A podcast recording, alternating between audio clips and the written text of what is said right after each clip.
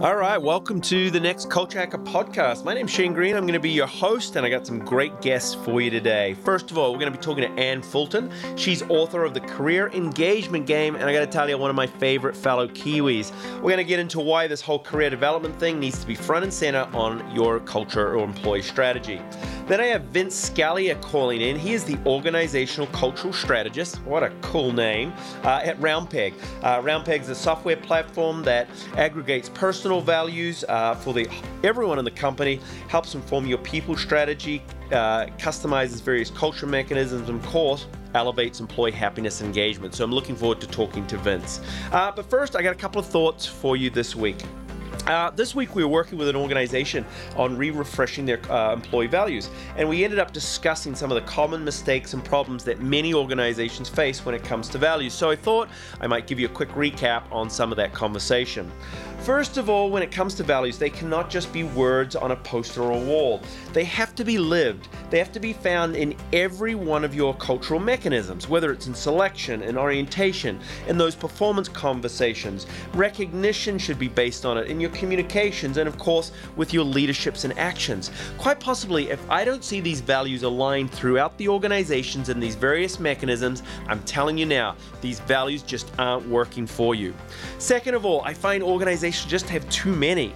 When there's too many values, you've got to ask yourself, uh, what do the employees actually have to focus on? Because I'm going to tell you now, they surely do not know. I find companies with eight or more values are just kidding themselves if they think that the, their values are having meaning. When it comes to the right number, my perfect number is four, five at the most. That way, you can keep the employees really focused on what's important. Remember, each value needs to be defined clearly. Specifically, they should have behaviors associated with them that are observable and measurable. I want to know whether or not your employees are actually delivering on the values as it's suggested. Now, remember to keep those definitions and behaviors relevant. While the values might be date back tens, uh, maybe even hundreds of years in some of our company's cases, the reality is, is that those behaviors and definitions have to remain relevant for your current workforce. So remember, update your definitions as needed. And remember, finally, hold your managers responsible for bringing those values to life. Uh, you know what? They're meant to be the example. If your managers don't buy into it, then why should your people? So keep that in mind. Listen, when it comes to values, I think they're the foundation of your culture. They define how people act and interact with each other, they guide in decision making. I think they're absolutely critical to your company's success. And remember, in today's transparent, social media driven world, I think your values are critical to keep your reputation intact and making sure that you have a consistent employee experience. So ask yourself are your values contributing to your success or are they just another tick in the box? Or picture on the wall. All right, let's get uh, right to it. Next up, I have Ann Fulton talking to us about career development. Stay tuned.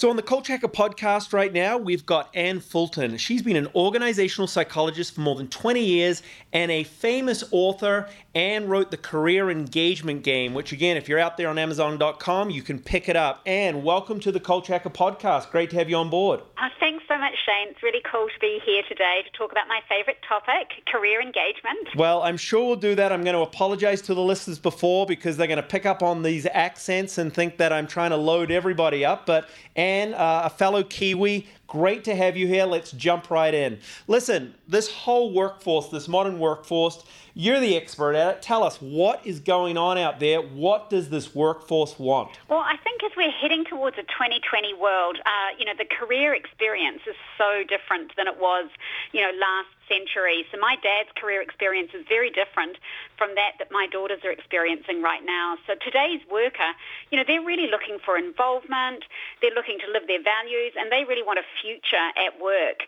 I also think the balance of power at work um, has changed, and, and, and you know, employee, employers did have the, the power a few years ago, but that's really swung back into the employee camp now that the uh, talent wars are happening. So it's very much around, you know, meeting employees' expectations and, and, and helping them kind of get the experience that they want from their work. And employees today, they're looking for a career path and to be values aligned, to be able to talk about their purpose. And I'm not just talking about, you know, the millennials, because of course they are particularly demanding and have high expectations. But, you know, there's all sectors, you know, of the population are really wanting a better experience at work. Listen, that, that makes a lot of sense. Now, you know, at Culture Hacker, we talk a lot about the outcome being the customer experience, and we seem to hear a lot about this customer experience economy. But you said something really interesting, and I kind of agree with it. I think we're actually in an employee experience economy right now because I agree with you. Employees are driving everything that seems to be happening in the workplace. Yeah, absolutely. I mean, it's really career, you know, the career experience is hot and a lot of organizations are really trying to, you know, deliver a better employee experience. You know, a decade ago, um, you know, millions of dollars was being spent on attracting employees to the organization and building out beautiful kind of career sites that told the story. But, you know, what we found is that organizations weren't equally delivering on that promise that they were building out. So they built out a beautiful brand promise um, but now, you know, employees are actually demanding that experience that delivers on that promise. So, so when we talk experience, we're not just talking about the perks and the cool office and all those parties, are we? That, that they're wanting a lot more. And as your sort of book points out, and you've already kind of jumped into, this whole career development thing seems to be ranking very high on their wish list. So, you know, why has that become such a key element? Differentiator, um, and uh, you know, as, as, their basic needs are met, and and again, expectations of employees are you know rising around you know free food in the cafeteria and that kind of thing. But research has actually shown that it's not a differentiator. It doesn't make a difference with retaining people if you're giving them you know free M and M's or whatever else you know some of the Googles of this world are doing. It's actually coming down to the learning experience and and the you know how I can grow my career with this organisation is the differentiator. So you know, 70% of people leave their organisations because they have a perceived lack of career development. Um, you know, so, so, so, people are leaving the organisation if they're not getting what they want. Um, and we also know, you know, that it's, it's cheaper to retain talent uh, than it is to, you know, hire new employees. So, you know, it's, it's better to invest in the people that you have than to spend, you know, um, you know, hundreds or hundreds of thousands of dollars getting new people in the door and then having them leave six months or a year or 18 months later. Yeah, no, listen, you're, you're absolutely so right. Let me ask you though, this whole career development thing, is it just an HR thing? Is, is it just about HR people that should have this responsibility? Or do we need to see this kind of being a priority throughout the whole company? Yeah, absolutely. When you can get it right, I mean, it really needs to be that everyone should have some responsibility, you know, for the organisation and the organisation's culture. So it shouldn't just be about HR saying, you know, this is the culture we want. I mean, I think people have got to own it you know, from the employees right through to the leaders. Um, and HR have really just got to be the enablers and support this. But, um, you know, in some of the best organisations that we're working with, you know, we're aiming to really help them be a truly self-developing organisation so that the employees are not only driving and, and d- delivering on, on their own learning and growth, but, the, but they're also contributing to the growth of that business. So I love so so taking right from the book. I, I want to jump into this because you really say in the book that any career development program's got to be individually driven, manager enabled, and organizational supported. So you kind of got all these elements working. So let, let's kind of get into these. What does the organizations need to do to support career development? What, what, what has to be the crown zero? What, what do they need to put into play? I mean, I think firstly it's about setting the charter, you know, for, for profitable growth for both the business and for the employees, you know, so that it becomes a win-win. So, so the organisation needs to, you know, set the ground rules and the philosophy and the vision um, and, and involve their people in that vision, but set the charter and then just really enable, um, you know, with tools and resources. And and we particularly find where it's done really well um, you know, there's organisations that are um, educating their employees on, you know, the importance of career agility today because it is so different from, you know, last century. So yeah, ed- educating people around the realities of the workforce today and what employees need to do to be able to respond to that, you know, working reality. You know, one of the things I was working with a, a client sort of in the last couple of weeks, and one of the things that came up about career development, and, and I'm not sure if this you find this, but they were really scared about career development because they believed that it was about promising jobs to their employees. Career development doesn't require us to promise jobs, does it? It's really about setting paths and showing them how to get to a certain position over time. Am I wrong in this thinking? Because it really stuck out to me that this company was kind of stuck because they had this mentality. Yeah, I think there's two things that I want to say there. So, yeah, uh, firstly, that you're right. It's about creating that roadmap for growth and learning. Because we talk about, you know, today's workforce reality. It's not about the old staircase where every two years you might have got a promotion and, and continue to rise up that across your career lifetime. Today, it's about longer runs and steeper rises. So it's got a longer time at the coal face, longer time in the same role. So our challenge, you know, in organisations and is to support it is for people to get learning across those um, longer runs so that they're engaged, they're contributing, they've got career growth without any job title change. And, and that's kind of the challenge. The second part of what you're talking about is that fear of having that conversation. Like if we start talking about careers, are we going to open a minefield within our organisation and then people are going to want to leave? You know, the, the real reality around this is that if you don't ask the question, you know, like what's the kind of career that you, what, what, what do you want in your career experience? The reality is that somebody else is going to ask them that question down the road and they're going to look for it elsewhere. So, you know, you have to get over that fear and ask the question because otherwise you're putting your head in the sand and missing out, you know, some, um, you know, um, you know, real valuable gold dust in terms of information. So simple questions to your employees, you know, like what, what would make your career more satisfying? What would make your work more satisfying? So simple to ask, and there'll be gold dust in there. You know, a second question could be, you know, what, what, what else could you contribute to this organisation if you had that opportunity? And our research showed that 70% of people actually want to contribute more to their organisations. You just need to find out what it is they want to do or how they think they can help. So asking those really, really simple questions can unlock some real um, potential in your workforce. Another topic that's come up around organizational responsibilities. We know we've got a younger generation workforce coming in right now. It seems they kind of get hired. Three weeks later, they're already asking for when is that next promotion going to happen? So, one of the things that uh, we seem to struggle with a lot is when do you start them on this path to becoming managers, leaders, to basically become growth? One of the sort of uh, uh, challenges and I think frustrations is, is that many organizations don't start developing leadership until you give them a title. Do we have to start bringing that forward a lot earlier these days and getting people on the path to that promotion a lot quicker and not kind of thinking that there's this one year, two year kind of waiting sort of uh, uh, time before we actually get them on this path to their future? Yeah, no, agreed. I mean, I think people need to be picking up the skills, you know, ahead of the curve or, or before they need to use them. So creating opportunities for that is, you know, kind of one of the skills that we kind of work with. And, and, and the, our, our viewpoint is that everyone can become a coach within a business. So, you know, Shane, you might be able to coach me on how to interview on a podcast. Yeah, I'm not sure on that one, but I might be able to coach you on how to do a reference check. But everyone's got a skill that they have that they can share with somebody else. So if you can enable other people to kind of do that coaching and, and learning, sharing across the business, it doesn't have to cost you much at all and yet you're giving people those growth opportunities that's helping them prepare for an opportunity that's down the road. And, and that's particularly true of those millennials who are so hungry for um, you know learning and growth and, and to sense you know to get that sense that they are building towards a future for themselves. So you've, you've got to kind of give them that sense that they're building their career assets and adding to their career marketability. Um, you know is really important. So let's talk to our HR sort of team out there. I, I, I talk to a lot of uh, HR professionals, and it seems they're always doing these presentations, whether it's to ownerships, executive groups, about the ROI of culture and, and these certain investments. So, organizationally, if you're going to get sort of career development, it seems like there's an investment of time, money, certainly resources.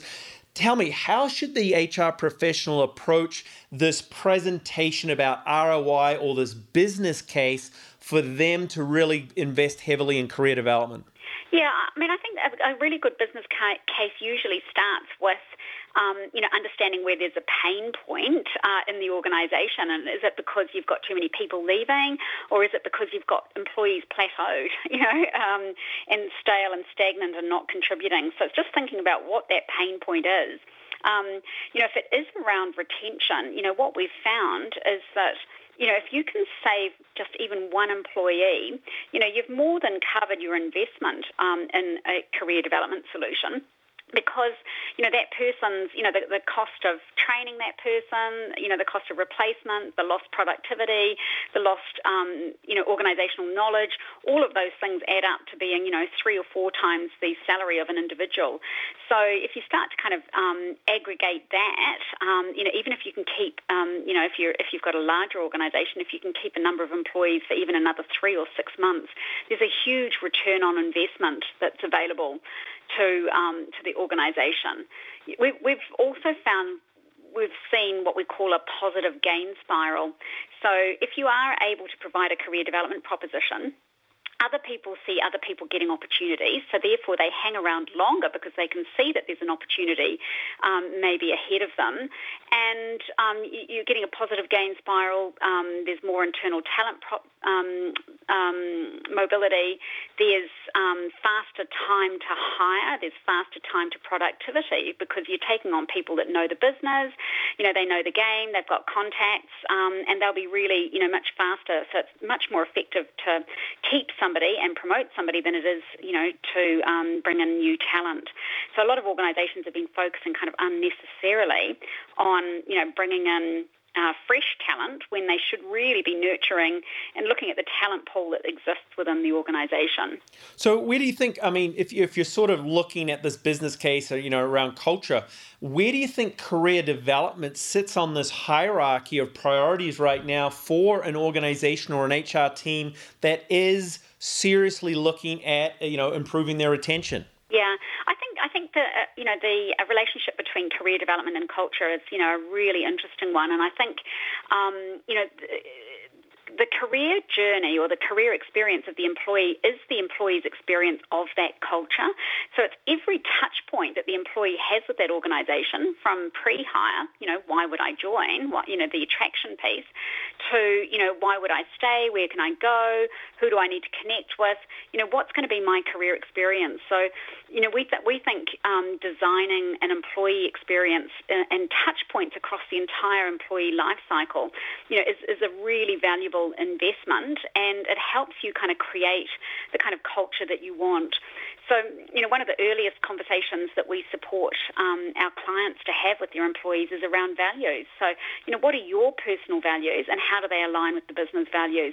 So you're creating a really strong alignment point you know, between the individual and the organisation. And then the kind of second touch point we usually have is around the skills and talents. You know, so so really, you know, from a career point of view, what what what are my motivated talents? What do I most love to do and what am I good at? And then sharing that with the organisation and looking at how that aligns with the business needs and where else I can contribute. So you're starting to tap into that hidden talent and potential within an organisation. So kind of, you know, um, I think the employee career experience in some senses is you know, the employee's experience of that culture. So we, we look to create as many alignment points as possible and as many touch points that support the employee on that journey. Um, as opposed to it only happening, you know, before you join, where you hear all these great stories about what other people are doing and what that, what it might be like to look into that organisation, and then from the minute you join, you know, you perhaps lose those touch points. So we're really committed to helping organisations create a great career story that's really personalised for each and every employee. Everyone wants something different. So, you know, enabling um, organisations to tell that personalised story is, is really powerful. So, I mean, that's just a really interesting piece because, you know, rather than sort of piecemealing and look at all these different mechanisms, in some ways, career development, as I said, because it has all these touch points, it truly is about the whole employee experience and journey. It is about career today, correct? Absolutely. Well, that, that's how employees look at it. You know, this is their personal experience. So, you know, the more a business can personalise it back to what the employee wants, you know, so um, what's important to them, that's their values, what are they good at and, and what are they what skills do they want to use, that's their talents, and then what really interests that employee, what sparks them to want to learn more. So that's the kind of passion piece of the equation. So we kind of look at those three factors and really help um, organisations find some touch points that really um, deepen the commitment um, of the employee to that organisation. Very cool. All right. So we got the organization responsibility. Let's go to the manager. I got to tell you, I've, I've had some managers over the years, and, and I don't think it was just about me, but you know what? You have managers who are just scared. All of a sudden, you know, you're, you're empowering employees, you're enabling them, you got them on these career paths.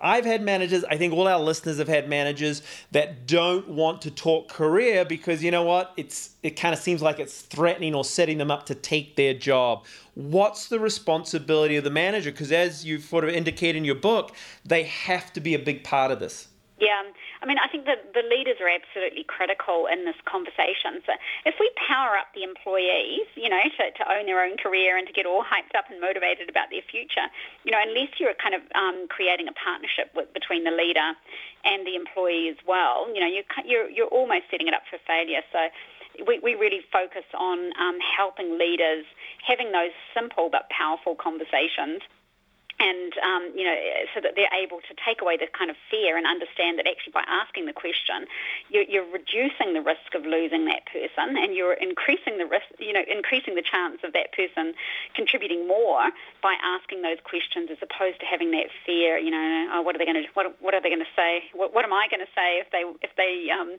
that person wants my job? And you know, it's it's never actually about that. If you ask the right questions, um, you're really going to have a powerful kind of partnership. So obviously helping leaders to deliver those quality coaching conversations is something that you know we, we really like to support organisations to do. But how, how, how do you make that manager that does have that fear that oh my god uh, this this person's going to take my job if I teach them everything sort of I know how do you coach them and make them feel comfortable. I, I, have used this kind of saying sort of uh, a lot uh, when I'm out there on the road speaking. The only way a manager becomes indispensable is to become dispensable, and by that, you know, you've you become so valuable when you become and basically you make your job redundant because other people are doing it.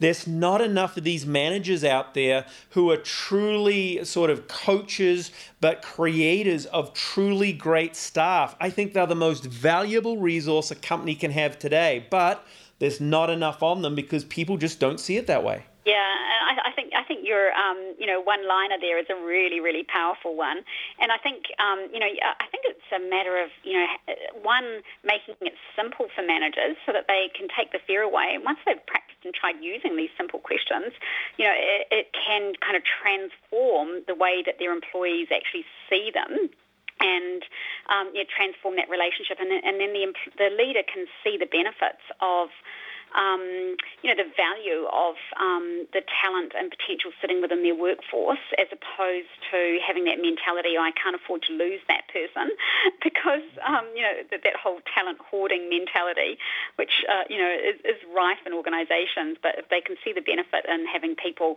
contributing a little bit more and having more fun at work and being more values aligned, uh, you know, they, they there's a lot of um, payback for the manager and also builds their confidence in their leadership skills. So yeah, we've seen that happen, you know, at all levels, you know, even right down to kind of the blue collar level where these, um, yeah, le- um, you know, first line leaders are really able to even deliver some fabulous coaching conversations in simplicity. So we got the organization, the managers. I love the fact that you say that the staff or the worker has to take some responsibility as well for their career how do you get the staff to take that responsibility or, or, what are those responsibilities?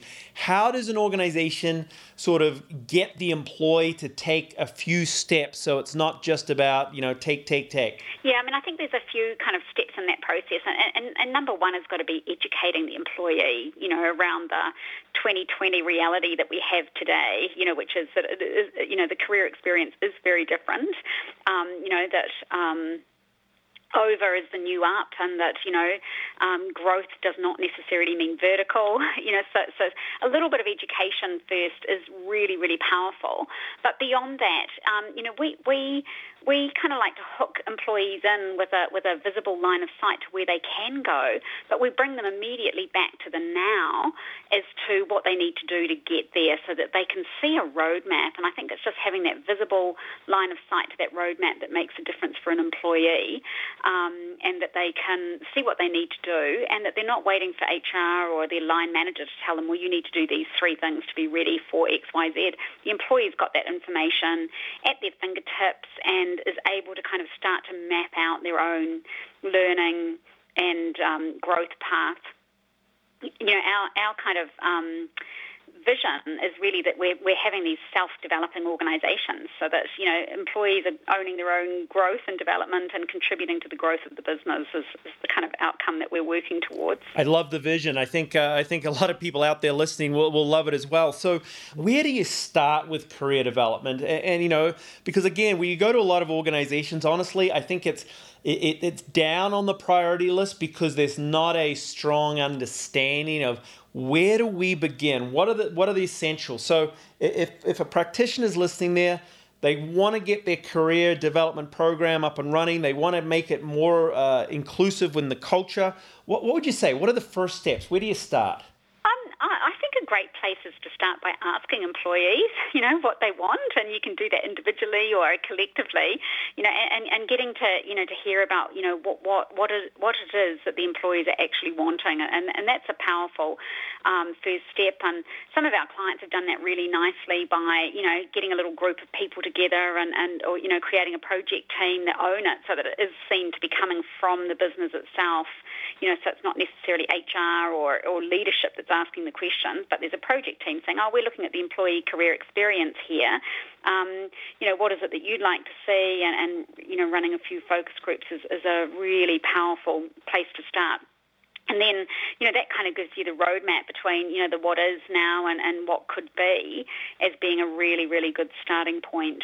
So, so I, I listen, and I know you're you're a big proponent of technology and, and the benefits. And one of the things that we're seeing right now is that human resources as a uh, sort of entity is being transformed with the amazing technology that they have available to them today. Technology seems like this would be uh, one of those areas, career development, where technology could really help an organization, an HR department, or even the individuals. Yeah, absolutely. I mean, I think that technology um, you know, is um, absolutely an, an, enabler. And up until now, organisations have had their recruitment management systems and they've had their performance management systems.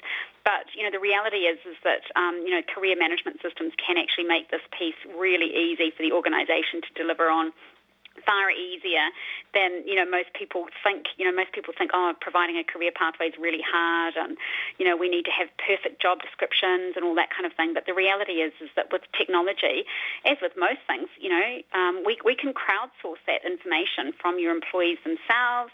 You know, by giving them an opportunity for your employees to think about their values and talents, and then enable them to, um, you know, share that information in a LinkedIn style kind of experience that tells the the, organisation's own story. So your technology is a, a really powerful tool that can, um, you know, make this easy both for your leaders and HR, but also for the employees themselves. Perfect. Now, listen, I know you, you've, you've worked with a lot of organisations. You, you've seen it, done it what are the pitfalls? What are you got to be careful about as you start to go down this? All right, I'm, I'm going to get make career development a focus priority what would you caution our listeners? What do you have to be careful of? What have you seen out there where a company can maybe quickly go wrong? Um, you know, I, I think the, the, the the biggest pitfall, and I I mentioned it already, is that you know by neglecting you know, the career question and, and by not making it visible to people and, and not bringing it out as being part of, you know, the organisation's experience and the culture, you're taking a massive risk by not asking the question and not talking about it. You know, just pretending it's not an issue is not actually going to help. So I think, you know, number one is, is putting it on the table and, um, you know, making it open and transparent and, and building a conversation around it is a really great place to start.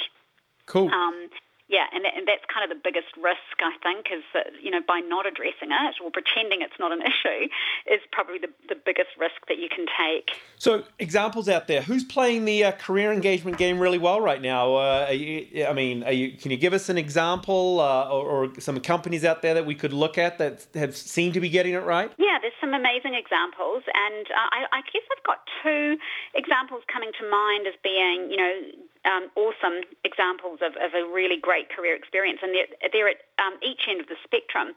So some of the businesses we're working with, you know, have 50,000 or 100,000 employees. So doing it at scale, you'd think would be hard, but it's not, not as hard as you think. Um, but I've also got a small organisation that I can tell a story about.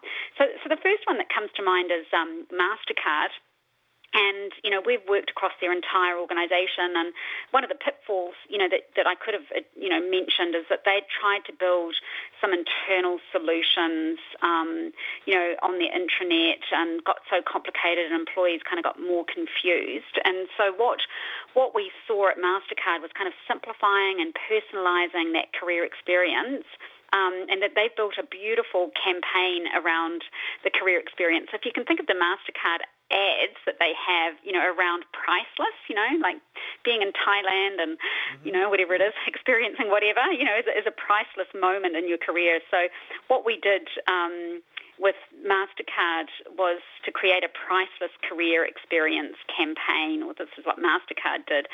So getting a job down the corridor, priceless. You know, connecting with one of your colleagues and, and, having a learning moment, priceless. So there was a whole series of uh, kind of campaign moments around building the career experience that told a, a really values-aligned story for them. So that was fabulous. And at the other end of the spectrum, um, a small organisation that was a Shell um, you know, petrol distributor, um, 300 in that organisation, they, they did a beautiful job really of upskilling the leaders around um, career conversations and quality coaching conversations um, and um, put ownership of the culture and um, employment experience in the hands of employees. So they really wanted their people involved in defining the culture from day one and have gone on to win some awards and become a best places to work um, company. So, you know, it's possible to do it at all levels um, to actually transform you know, the career experience, but in a way that also delivers business outcomes because that organisation got some great um, um, business growth and, you know, won uh, an NPS award um, as well as uh, Employment Engagement Award. So, you know, they're, they're, picking up awards across the spectrum as well as seeing revenue growth. So really, really nice story of the difference that employees can make when they're enabled, you know, yep. to, make, to, to actually contribute more and add value and, and, and bring more of their talents to the fore in those organisations. I love it. As I said, we got two good lessons there around career development. One, educate, promote, and make it fun and engaging for your staff. I think that's a great lesson. And then the other side, getting everyone involved, and particularly as smaller organizations, the opportunity to put the responsibility on everyone, I think is absolutely awesome. Listen, Anne, you have been a wealth of information today. A real pleasure to have on the show, and it's, it's great to be able to talk. You're doing a lot, a lot of great work out there. For our listeners, I highly suggest picking up the Career Engagement Game. It's a fantastic, easy to read book, but it really does give you not only that business case, but it starts to map how to approach career development. And if our listeners want to get hold of you, what's the best way to find you? I know, I, I know it's probably in an airport because you're so busy, but uh, if I have to find you, where do we go?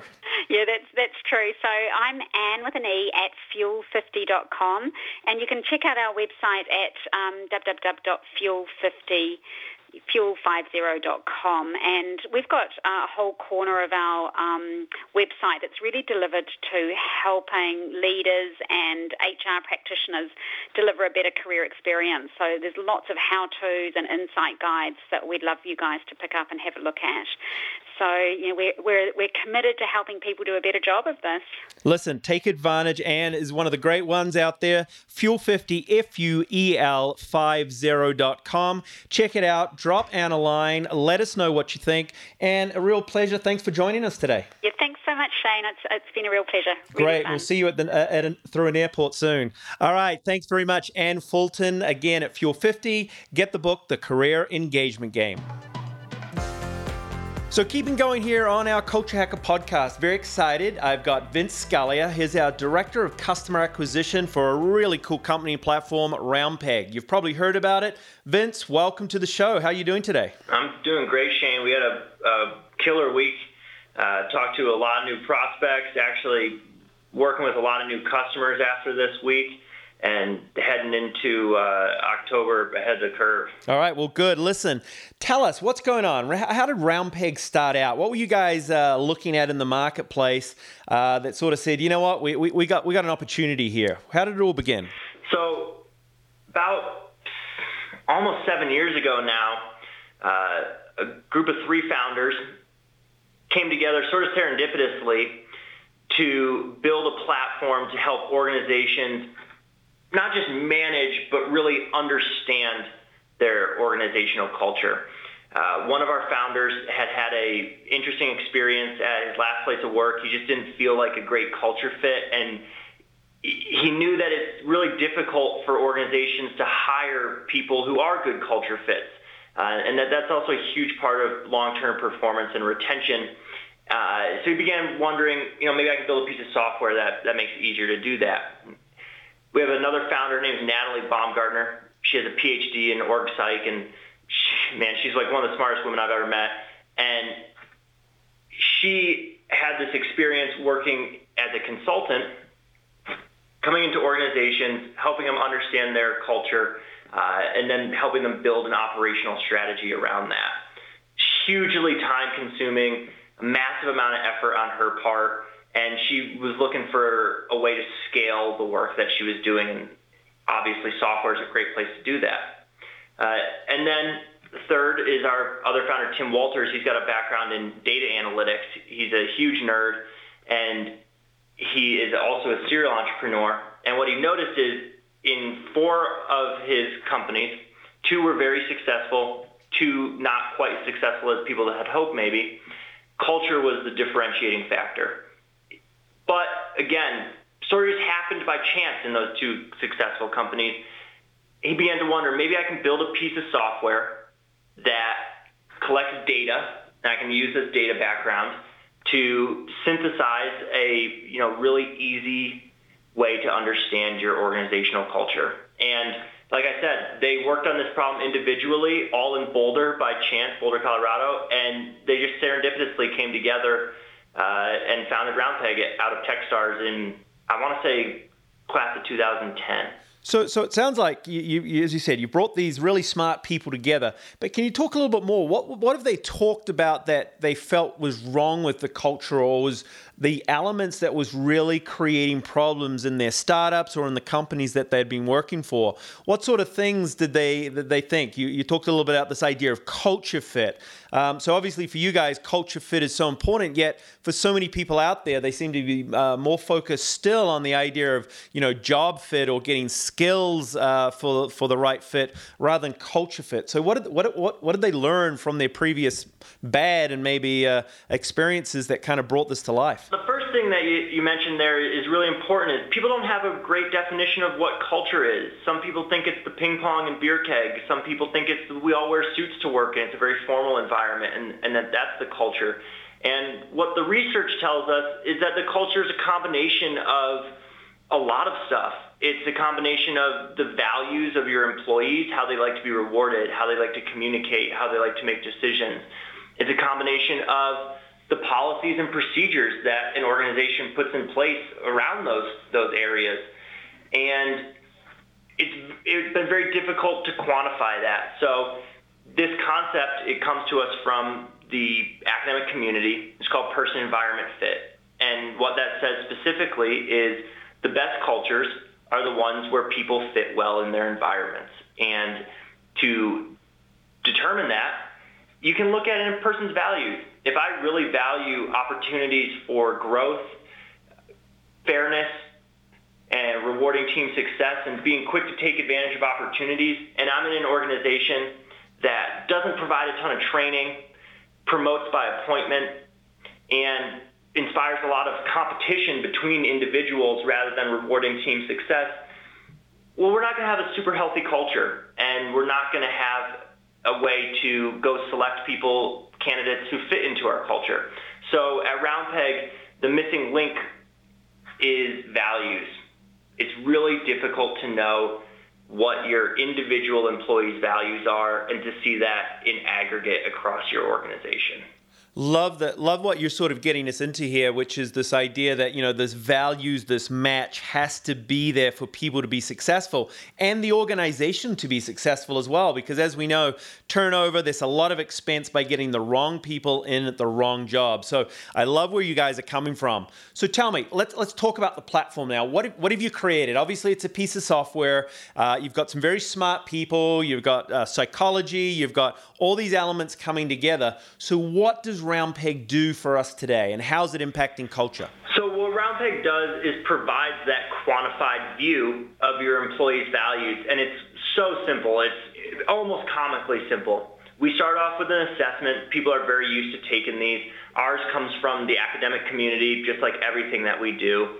And we take inventory, essentially, of, uh, of the values in your organization. It takes about seven minutes for an employee to complete. You send it out across the org and our software does the heavy lifting and it aggregates that information for you and just shows you a stack rank. Hey, across your organization, here's the values that people said are most important and here's what they said are least important.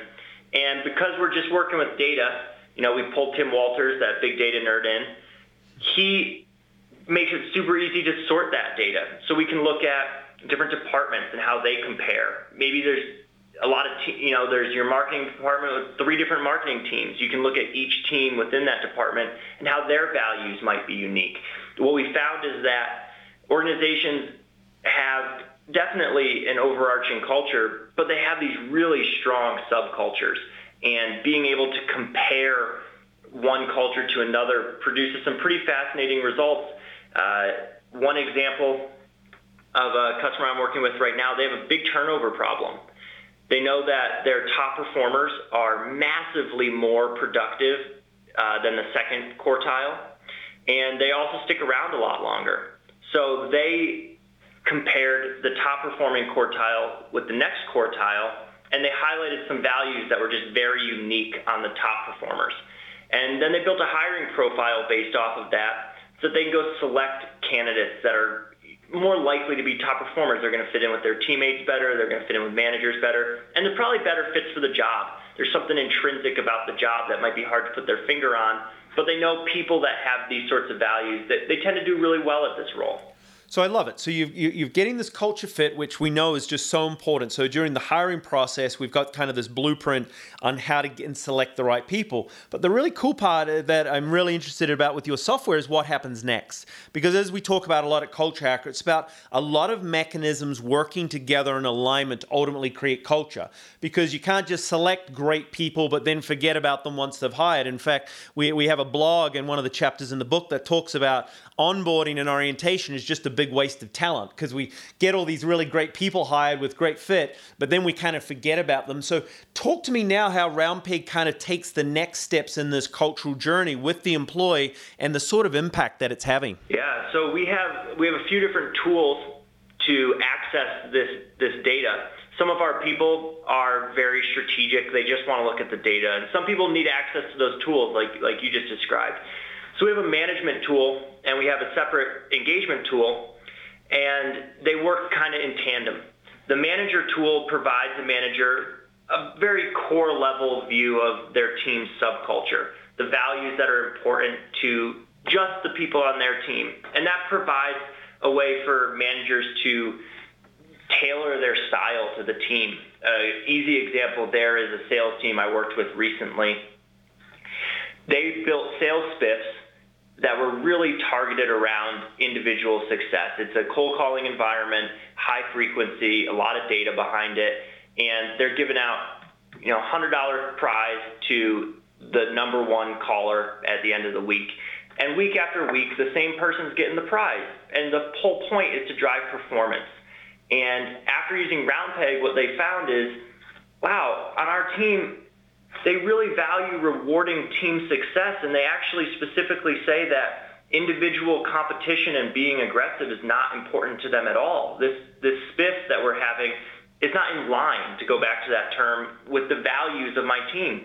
So the manager reorganized their their spiff plan and separated the team into smaller groups and then had the smaller groups compete against one another. And that way the team was rewarded. The winning team had uh, received the reward, and employees got to work according to their value, which is rewarding team success and being loyal to their teammates and helping their teammates succeed.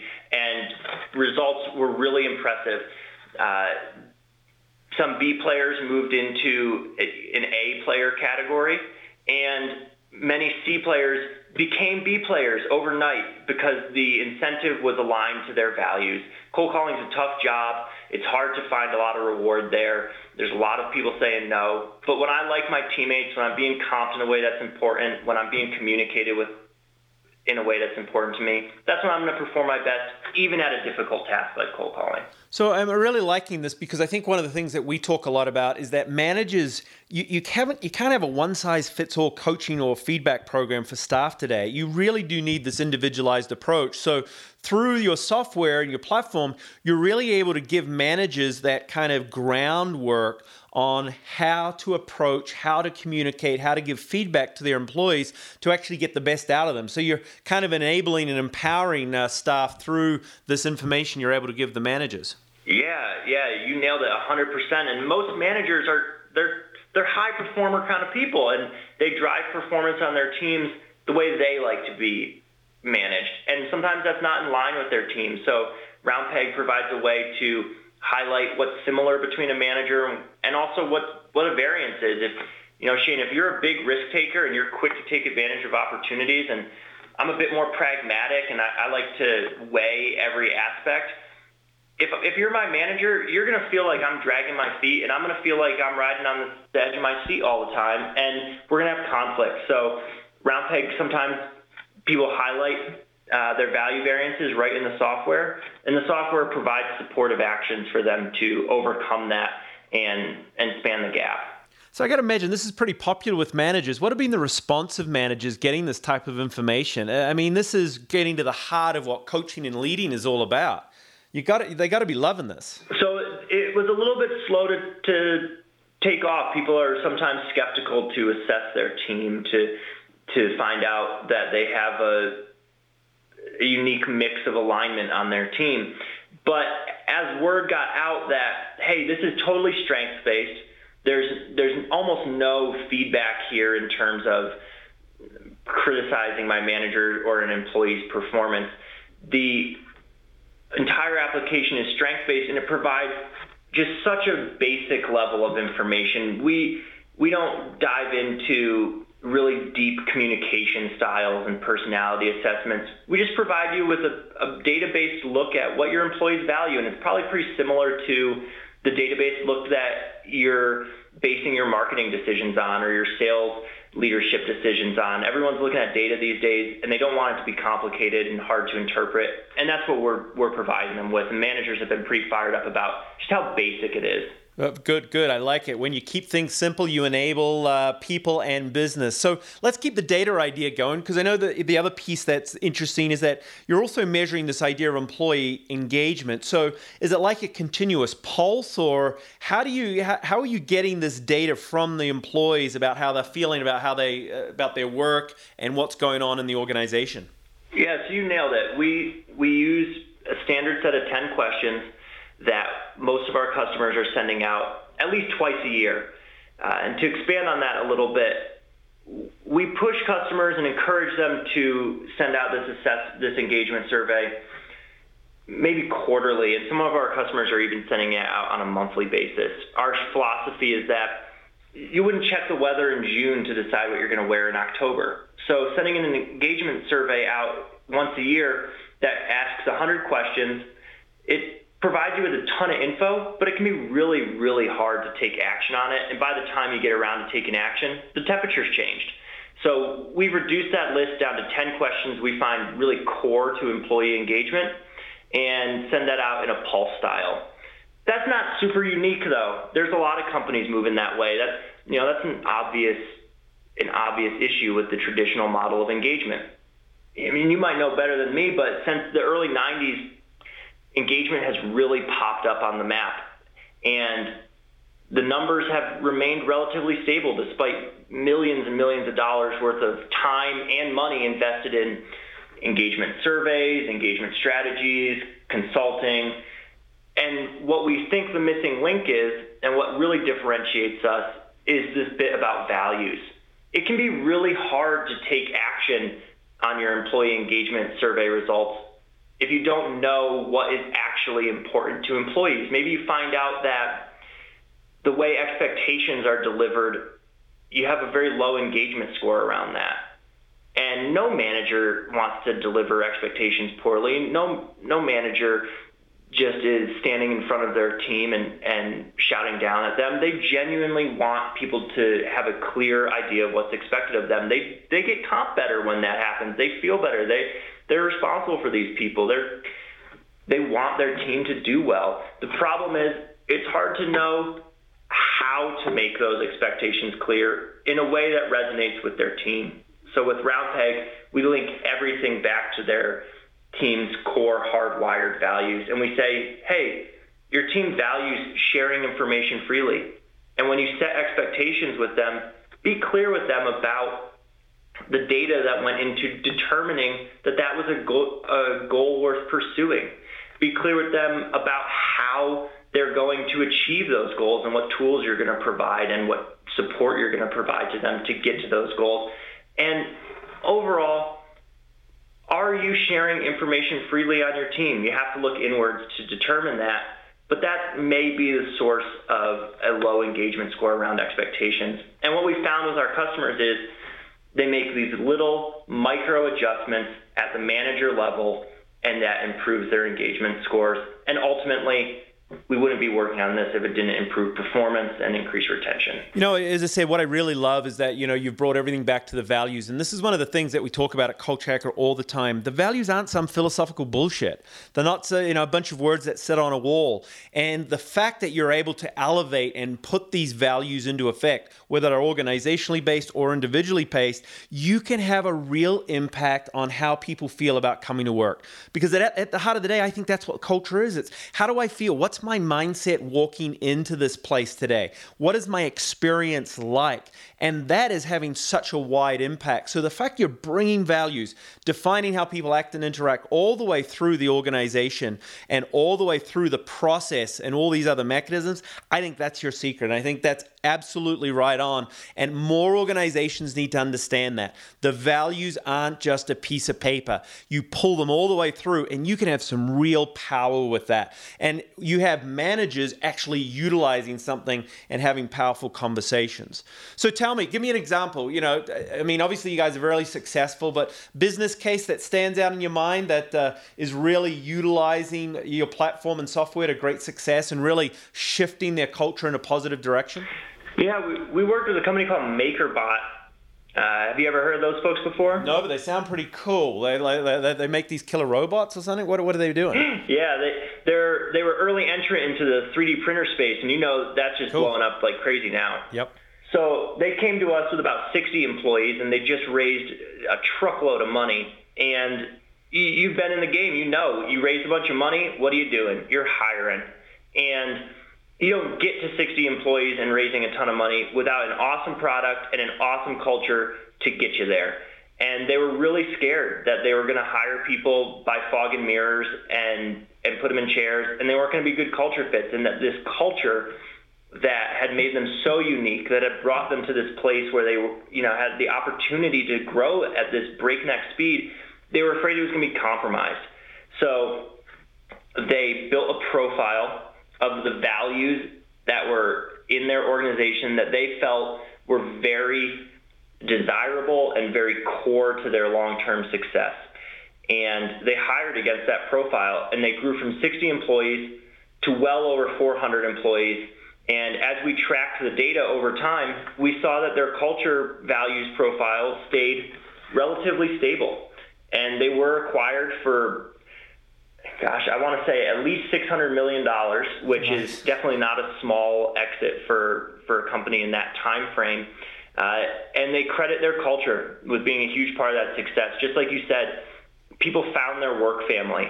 They came into work every day, found their work family, and they were happy to work hard, not just for the company, but for their teammates and for their managers and, and for the people that believed the same stuff that they believed. I love it. You know, it's, it's so important. We work with a number of startup groups ourselves, and you know, in the startup uh, sort of, uh, and I call it a culture, but in the startup phase, you know, culture isn't always the first priority. It's all about getting your product out and getting out into market. But the fact that you know you see these successful startups, again, culture does play such a huge part because every hire is so critical. So that's a really awesome example. So thanks for sharing that, Vince. This is great stuff. You guys are really doing some awesome one, ladies and gentlemen out there. If you're interested in Round Pegg, go and see them. Roundpegg.com.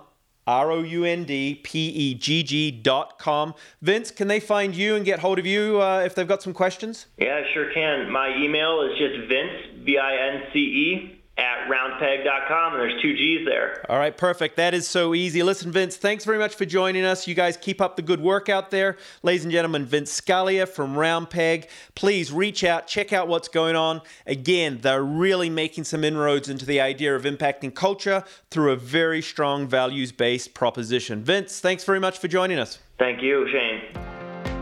All right, we've had some great insights today. Thank you, Vince. Uh, again, and earlier, it was fantastic. Uh, here's my final thought this week, and I got to tell you, this week I'm talking about meetings. All right, whether it's that daily, weekly, monthly, or project meeting, it seems everybody's having them, of course, but unfortunately, they've become pointless, predictable, and painful for many who have to attend them. Listen, the bottom line is there's too many people involved and too little planning to really make these meetings productive. And you know what the other thing is? I often find the least organized and least productive people are the ones that want more meetings. Listen, it's time to challenge the worth of your meetings. If they don't have a purpose associated with achieving company goals, don't have a, an agenda, don't require people to pre work or plan, don't allow everyone involved to speak, and have too many people, more than 10, then maybe it's time to cancel that meeting and rework it as it was intended. Meetings should be opportunities to talk, share, plan, and grow. And if your meetings aren't do it, it's time to change it up. Hey, listen, thanks everybody for listening in. Check out my new book, Culture Hacker. It's out on shelves uh, on April 24th. Follow me on Twitter at underscore Shane Green. I'd love to hear from you. Thanks as always for listening, and I look forward to seeing you again soon. Cheers.